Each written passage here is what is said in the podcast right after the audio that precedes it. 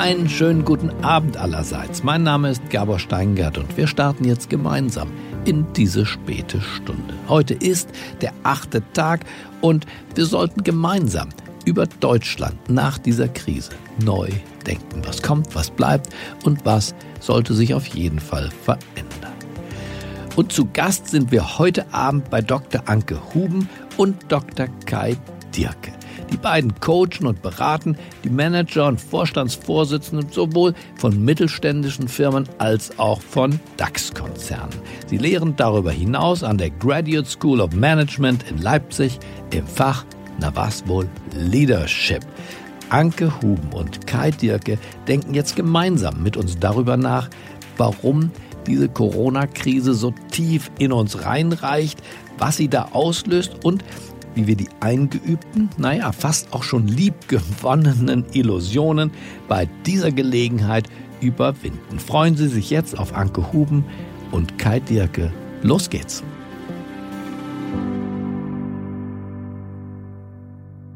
Guten Abend, wir sind Anke Huben und Kai Dierke und wir begrüßen Sie herzlich zu der 8. Tag.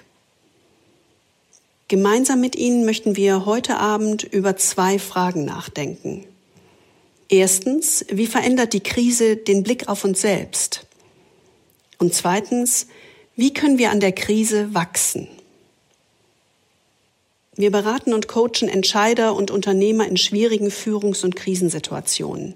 In diesen Situationen geht es nicht nur um professionelles Krisenmanagement, sondern gerade auch um persönliches Selbstmanagement. Um Selbstführung. Welche Haltungen und Einstellungen helfen uns also, die Krise nicht nur zu überstehen, sondern gestärkt aus ihr hervorzugehen? Wir alle hoffen auf ein Danach und wir stellen uns die Frage, wie kann dieses Danach aussehen? Und wir wissen schon jetzt, die Corona-Krise ist eine Tiefenkrise, in der die Zukunft die Richtung ändert. Und wenn wir etwas genauer hinschauen, erkennen wir, die medizinische Krise wird nicht nur tiefgreifende wirtschaftliche, sondern auch psychische, mentale Opfer fordern. Wir erleben rundum eine tiefe Verunsicherung und Erschütterung bei Führungskräften, bei Freunden und bei uns selbst. Ganz greifbar und direkt ist das Entsetzen und das Mitfühlen mit denen, die unmittelbar betroffen sind. Das physische Leid und die wirtschaftliche Not vieler erschüttern uns alle. Aber unsere innere, psychische Erschütterung geht tiefer und sie wird uns lange begleiten. Im Moment sind wir noch im Management-Modus, um die äußere Krise zu bestehen. Wir funktionieren einfach, quasi auf Autopilot. Aber wir müssen uns schon heute fragen, wie können wir bewusst den Schritt von der äußeren Arbeit zur inneren Arbeit machen? Also vom Krisenmanagement zur persönlichen Krisenbewältigung. Diese Krise bietet uns die vielleicht schmerzhafte, aber einmalige Chance, ein Stück zurückzutreten und mit Distanz auf uns selbst zu schauen. Was sehen wir dann eigentlich, wenn wir ehrlich mit uns sind?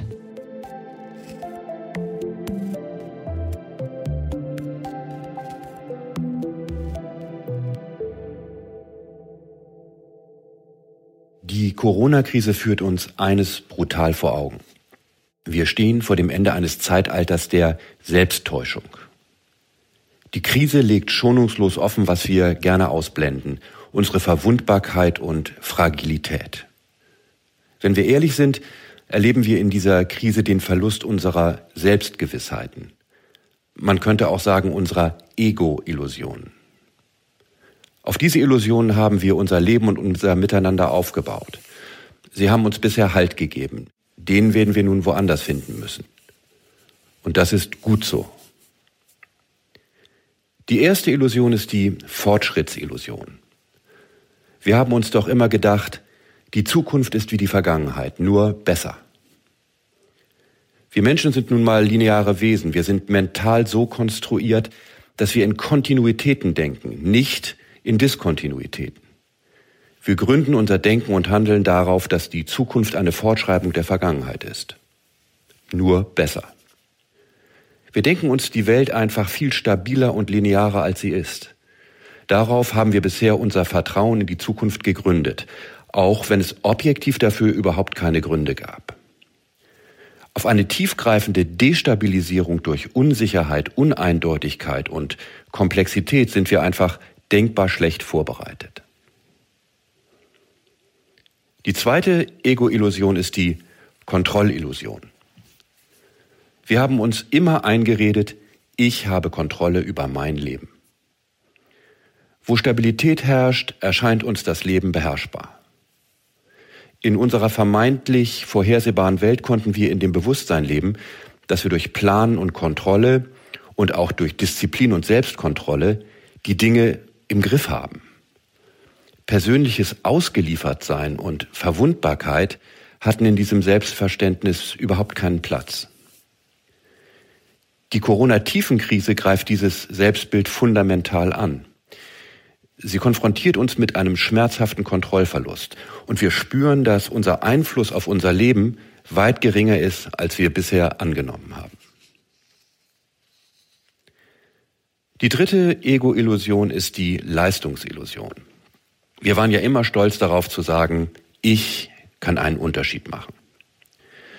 Wenn wir Kontrolle haben, haben wir das Gefühl von Selbstwirksamkeit. Wir sind überzeugt, dass Leistung sich lohnt. Gerade wir als Babyboomer-Generation haben doch noch immer den Spruch unserer Eltern im Ohr, wenn du nur hart genug arbeitest, wirst du auch Erfolg haben. Diese Krise zwingt uns zum Umdenken. Viele Unternehmer haben Außerordentliches geleistet und werden trotzdem in dieser Krise nicht überleben. Ärzte und Pfleger haben Enormes geleistet und werden trotz aller Anstrengungen Menschenleben verlieren. Ob Leistung sich lohnt, wir wissen es nicht mehr. Die vierte Ego-Illusion ist die Erfolgsillusion. Wir haben uns ja immer gesagt, ich hatte Erfolg und deshalb werde ich auch Erfolg haben. Ganz ehrlich, wer an unbegrenzte Selbstwirksamkeit glaubte, hat sich schon immer was vorgemacht. Denn mit ihr kommt der Selbstdienlichkeitsfehler. Wir haben immer unbewusst unseren eigenen Beitrag zum Erfolg übertrieben und den Beitrag von Zufall, Glück oder günstigen Umständen unterschätzt.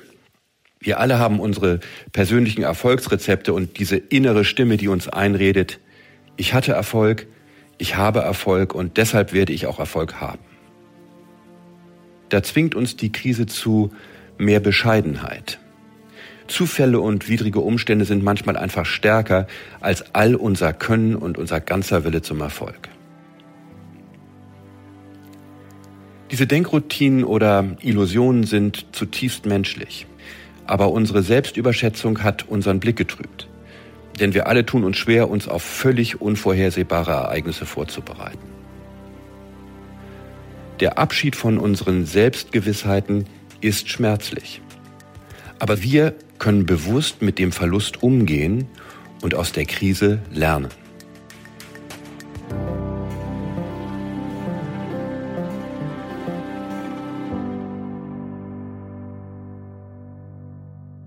Wer bin ich eigentlich, wenn ich nicht sicher sein kann, dass ich Erfolg haben werde und die Zukunft besser wird? Wenn ich erkenne, dass ich in meiner ganz persönlichen Truman Show gelebt habe. Ich reiße die Tür auf, trete hinter die Kulisse und stehe in einer ganz anderen Welt. Wir alle sind doch fundamental verunsichert, irgendwie aus dem inneren Gleichgewicht. Wir leben gerade in der Endlosschleife einer emotionalen Achterbahn. Wir sehen die erschreckenden Bilder aus den Epizentren Bergamo, Madrid und New York und erleben das existenzielle Leid so vieler. Das ist schwer zu ertragen. Aber wenn wir ehrlich sind, leiden wir nicht nur mit anderen. Wir leiden auch an uns selbst. Manche fühlen, wie ihnen der Boden unter den Füßen weggerissen wird. Andere spüren ein Burnout-Gefühl. Wieder andere ein inneres Unbehagen. Jeder ist auf seine eigene Art unglücklich. Diese Wucht der Erschütterung und Verwundbarkeit habe ich selbst tatsächlich das letzte Mal vor 20 Jahren erlebt, als mein Vater plötzlich starb. Ich erinnere mich sehr klar an diese Zeit. Die tiefe persönliche Erschütterung war für mich ein Impuls zur Neuorientierung und zum Nachdenken darüber, was für mich wichtig ist. Persönlich an der Krise wachsen.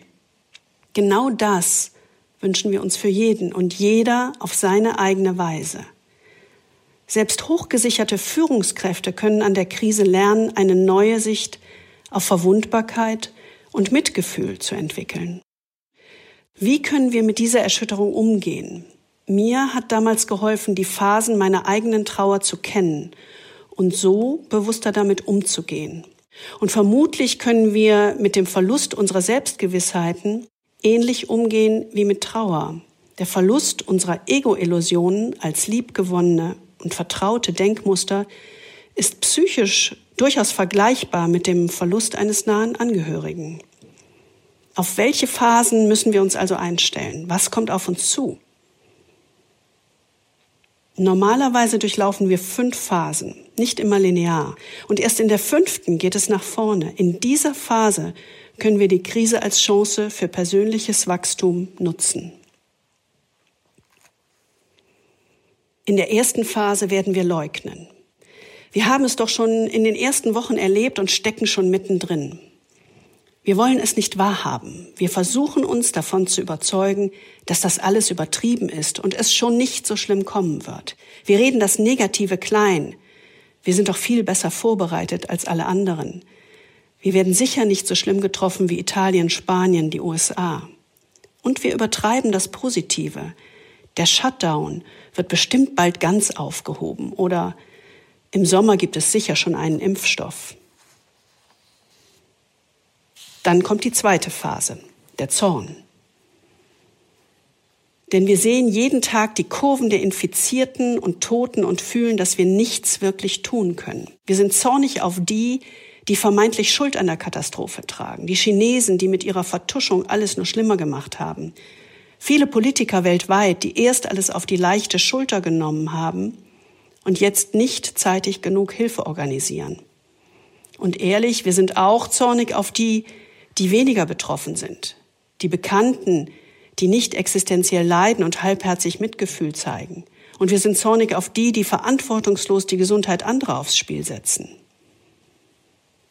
Und dann kommt die dritte Phase, das Aufbäumen und Verhandeln. Irgendwann sind wir müde. Wir versuchen, unsere Energie vom Zorn in vermeintlich produktivere Bahnen zu lenken, ins Aufbäumen und ins Verhandeln mit unserem Schicksal. Wir fragen uns, haben wir nicht gelernt, dem Tapferen hilft das Glück? Wir werden alles Mögliche tun, um alles Menschenmögliche getan zu haben. Wir sagen uns, wenn wir jetzt schneller und disziplinierter sind, dann werden wir die Krise rasch meistern. Wir stemmen uns gegen die Verhältnisse. Ja, und wir spüren uns noch einmal, so wie es damals vor dieser Marathonkrise war. Es ist wie ein fernes Leuchten dieses herrlich stärkenden Gefühls unserer Selbstwirksamkeit. Dann gleiten wir in Phase 4, das Verzweifeln. Jetzt ist der Zweifel für uns zur Gewissheit geworden. Es gibt nichts mehr zu tun, weil alles getan war. Wir spüren die ganze Wucht der Krise und erkennen sie als unvermeidbar an. Wir wissen, das ist das Ende der Welt, wie wir sie kennen. Was wird noch da sein, falls der Shutdown noch länger dauert und wir in die Rezession rutschen? Meine Firma, meine Kunden, Kollegen, Mitarbeiter, Freunde. Wir haben unsere Selbstgewissheiten verloren und wir spüren so ein Gefühl der Hilflosigkeit, der Schwäche und Verletzlichkeit. There's a crack in everything, that is how the light gets in, sang Leonard Cohen. Dieser Bruch ist es, der den Wendepunkt markiert. There is a crack in everything, that's how the light gets in.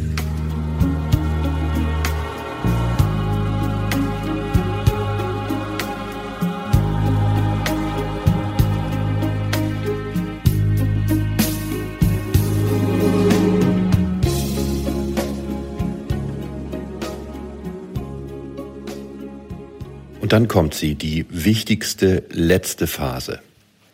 Wir machen aus der Krise Sinn. Anders als in der Lösung der äußeren Probleme dieser Krise können wir für unsere mentale innere Krise nicht auf die Orientierung durch Experten hoffen. Vor dieser Herausforderung stehen wir allein. Es gibt keine Prognosen, keine Pläne, keine Antworten. Nur 3 Fragen. Wie kann ich die Angst bewältigen? wie kann ich nach vorne blicken und worauf kann ich bauen? Wie kann ich die Angst bewältigen? Wir durchleben heute ja nicht nur die physische Pandemie des Covid-19, sondern auch eine psychische Pandemie der Angst. Ängste und Sorgen verbreiten sich genauso viral wie das Virus selbst. Wir stecken quasi in einem Bestätigungsfehler fest. Wir suchen nach Beweisen, die unsere schlimmsten Ängste unterstützen, und wir lassen den Rest außer Acht. Wir vergiften unser Denken mit Ängsten. Warum packt die Pandemie der Angst uns und hält uns in Grübelschleifen gefangen? Die Neurowissenschaft sagt, diese Neigung, uns in Angst hineinzusteigern, ist ein Relikt und eine Schutzfunktion vor realen großen Tieren aus der Frühzeit des Menschen, als Säbelzahnkatze, Mammut und Wollnashorn unser Leben bestimmten. Stehen wir vor einer Bedrohung, schaltet unser Gehirn auf Autopilot. Die Amygdala, unser instinktives Reaktionszentrum im ältesten Teil unseres Gehirns, übernimmt. Sie reduziert unser Verhaltensrepertoire auf die animalischen Alternativen Kampf, Flucht oder, wenn beides nicht hilft, das ohnmächtige Erstarren. Wenn die Amygdala eine Bedrohung signalisiert, das Virus, ein gefährliches Tier oder auch nur einen beunruhigenden Tonfall eines Vorgesetzten, verengt sich unser Blickfeld. Die Amygdala stößt Angstadrenalin aus, das unseren Verstand, unser rationales Denken schlichtweg als Geisel nimmt. Es fällt uns schwer, uns auf die Arbeit zu fokussieren, geschweige denn kreativ zu sein. Kurz, wir sind nicht fähig, gute und richtige Entscheidungen zu treffen. Aber Angst hat einen unverdient schlechten Ruf und birgt auch ein unterschätztes, produktives Potenzial. Denn Angst ist auch ein Lehrer, ein großer Modellierer, so hat der Neurobiologe Gerald Hüther das mal genannt. Wir können lernen, uns mit unserer eigenen Angst zu konfrontieren, uns nicht von ihr beherrschen zu lassen, sondern ihr auf Augenhöhe zu begegnen. Wenn wir konsequent mit unserer Angst arbeiten, bildet Neuroplastizität in unserem Gehirn neue Nervenverbindungen aus. Die vormalige Bedrohung wird zur neuen Normalität. Was zuvor Schockstarre auslöste, reduziert sich auf eine bloße Herausforderung. Vielleicht ist es an der Zeit, die Perspektive zu wechseln. Lassen Sie uns doch eine Haltung entwickeln, in der wir an unserer Angst wachsen.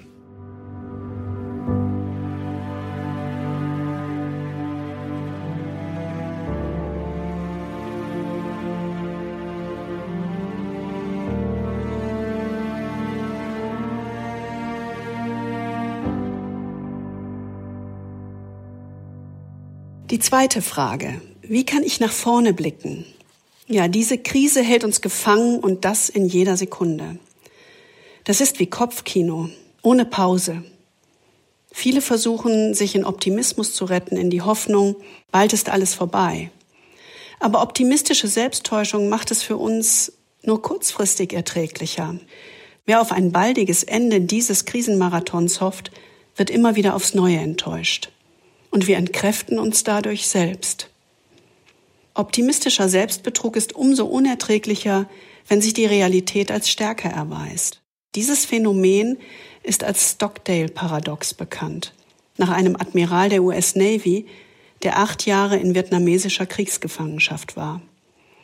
Er beschrieb die emotionale Tragik der Optimisten in der Gefangenschaft so: Es gab die, die sagten, wir werden Weihnachten draußen sein. Weihnachten kam, Weihnachten ging. Ostern kam, Ostern ging, dann Thanksgiving, und sie starben an gebrochenem Herzen. Wir bestehen diese Krise nur in einer Haltung der trotzigen Zuversicht. Es klingt paradox, aber wir können zwei scheinbar gegensätzliche Positionen in uns vereinen. Die unerschütterliche Überzeugung, dass wir das alles am Ende überstehen werden, und einen unerbittlichen Realismus, der die brutalen Fakten anerkennt. Wir können entscheiden, worauf wir unsere ganze Kraft richten. Unser eingebauter Defizitfokus lässt uns ohne bewusstes Gegensteuern in einer Krise ins Negative abdriften. Aber nur in der Haltung einer dennoch Zuversicht können wir diese Krise bestehen.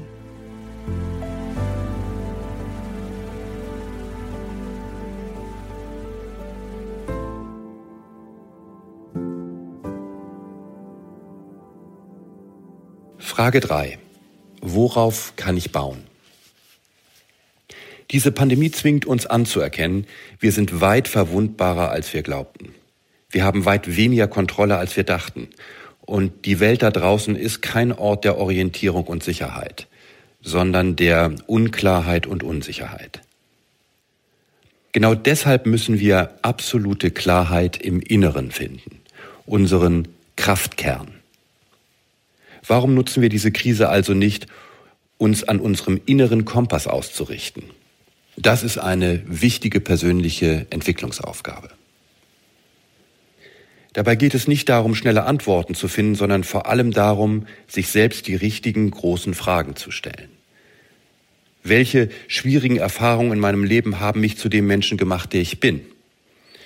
Welche Stärken und welche Kraft habe ich daraus entwickelt? Wofür stehe ich? Was sind meine Werte und meine inneren Überzeugungen? Was ist mein unbezwingbarer Kern, unabhängig von Rolle, Beruf, Status, Titel, Erfolg? Was ist mein einzigartiger Beitrag über mein eigenes Wohlergehen hinaus? Wir sind ja darauf konditioniert, von einem Termin zum anderen zu hetzen. Wir können ziemlich leicht vor uns selbst davonlaufen.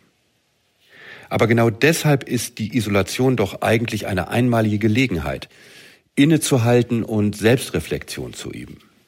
Wir könnten herausfinden, was uns zum Lachen bringt und mehr davon tun. Wir sollten herausfinden, was uns zum Weinen bringt und weniger davon tun. Andrew Cuomo, der Gouverneur von New York, lernte ganz anders mit seiner Tochter zu sprechen, als sie 2 Wochen in Quarantäne war. Er war da ganz offen und meinte, ich hatte die besten Gespräche mit ihr, die ich je geführt habe. Wir sprachen ausführlich über Dinge, für die wir vorher weder den Mut noch die Kraft hatten. Über meine Gefühle, über meine Fehler, für die ich mich entschuldigen wollte. Wir Menschen sind ja eine ziemlich zähe Spezies. Wir können nicht nur Härten überstehen, wir können Verluste sogar überkompensieren und an ihnen wachsen, wenn wir Sinn darin finden. Und genau das könnte unsere wichtigste innere Aufgabe in dieser Krise sein. Wir könnten unsere eigene Geschichte neu schreiben, verstehen, wie wir in der Vergangenheit an Herausforderungen gewachsen sind und wie uns diese Krise für die Zukunft stärkt. Warum also sollten wir das Ende unserer Ego-Illusionen und die Erfahrung persönlicher Verwundbarkeit nicht einfach als Chance begreifen? Als Chance zu persönlichem Wachstum und zu etwas mehr Bescheidenheit.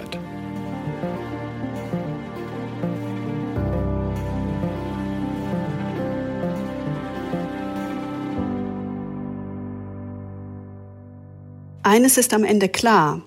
Es gibt keinen Automatismus zum Besseren, weder in der äußeren noch in unserer inneren Krise. Nicht die Krise, aber unsere Einstellung, mit der wir ihr begegnen, können wir selbst steuern. Und gerade in einer solchen Situation haben wir die große Chance, den Schritt aus der Situation heraus vom Reflex in die Reflexion zu tun. Sind wir in einem Fixed Mindset oder im Growth Mindset unterwegs? Das entscheidet letztendlich darüber, ob wir in der Krise erstarren oder an ihr wachsen. Begegnen wir dieser Herausforderung in einer Haltung der Selbstentmachtung oder in einer Haltung der Selbstermächtigung? Es ist unsere Entscheidung. Wir dürfen uns von uns selbst auch nicht alles gefallen lassen, meinte der große Sozialpsychologe Viktor Frankl. Auf die Haltung kommt es an. Wir können an der Krise wachsen, wenn wir Angst als Lehrer verstehen, trotzige Zuversicht üben und unseren inneren Kompass neu entdecken. Liebe Zuhörerinnen und Zuhörer, viele haben am 8. Tag über die Freiheit gesprochen, meist mit dem Fokus auf die Freiheit von. Uns geht es hier vor allem um die Freiheit zu. Wir möchten Sie ermutigen, Ihre Entscheidung zu treffen. Die Krise bloß überstehen in der Hoffnung auf ein Weiter so, oder die Krise als Chance zu persönlichem Wachstum nutzen.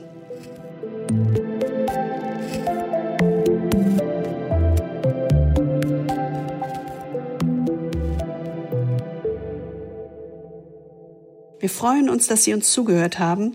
Das waren unsere Gedanken zum 8. Tag. Auf dem Weg dahin wünschen wir Ihnen, bleiben Sie gesund, bleiben Sie voller Zuversicht, bleiben Sie in der Kraft. Vielen Dank Dr. Anke Huben und Dr. Kai Dierke für diese Gedanken und Ansätze, die für uns alle eine Anregung waren, zu hinterfragen, wie wir durch diese Krise gehen und was wir uns persönlich für die Zeit danach erhoffen. Ich wünsche Ihnen jetzt einen fröhlichen Abend und dann eine geruhsame Nacht. Bleiben Sie mir gewogen, es grüßt Sie auf das Herzlichste. Ihr Gabor Steingart.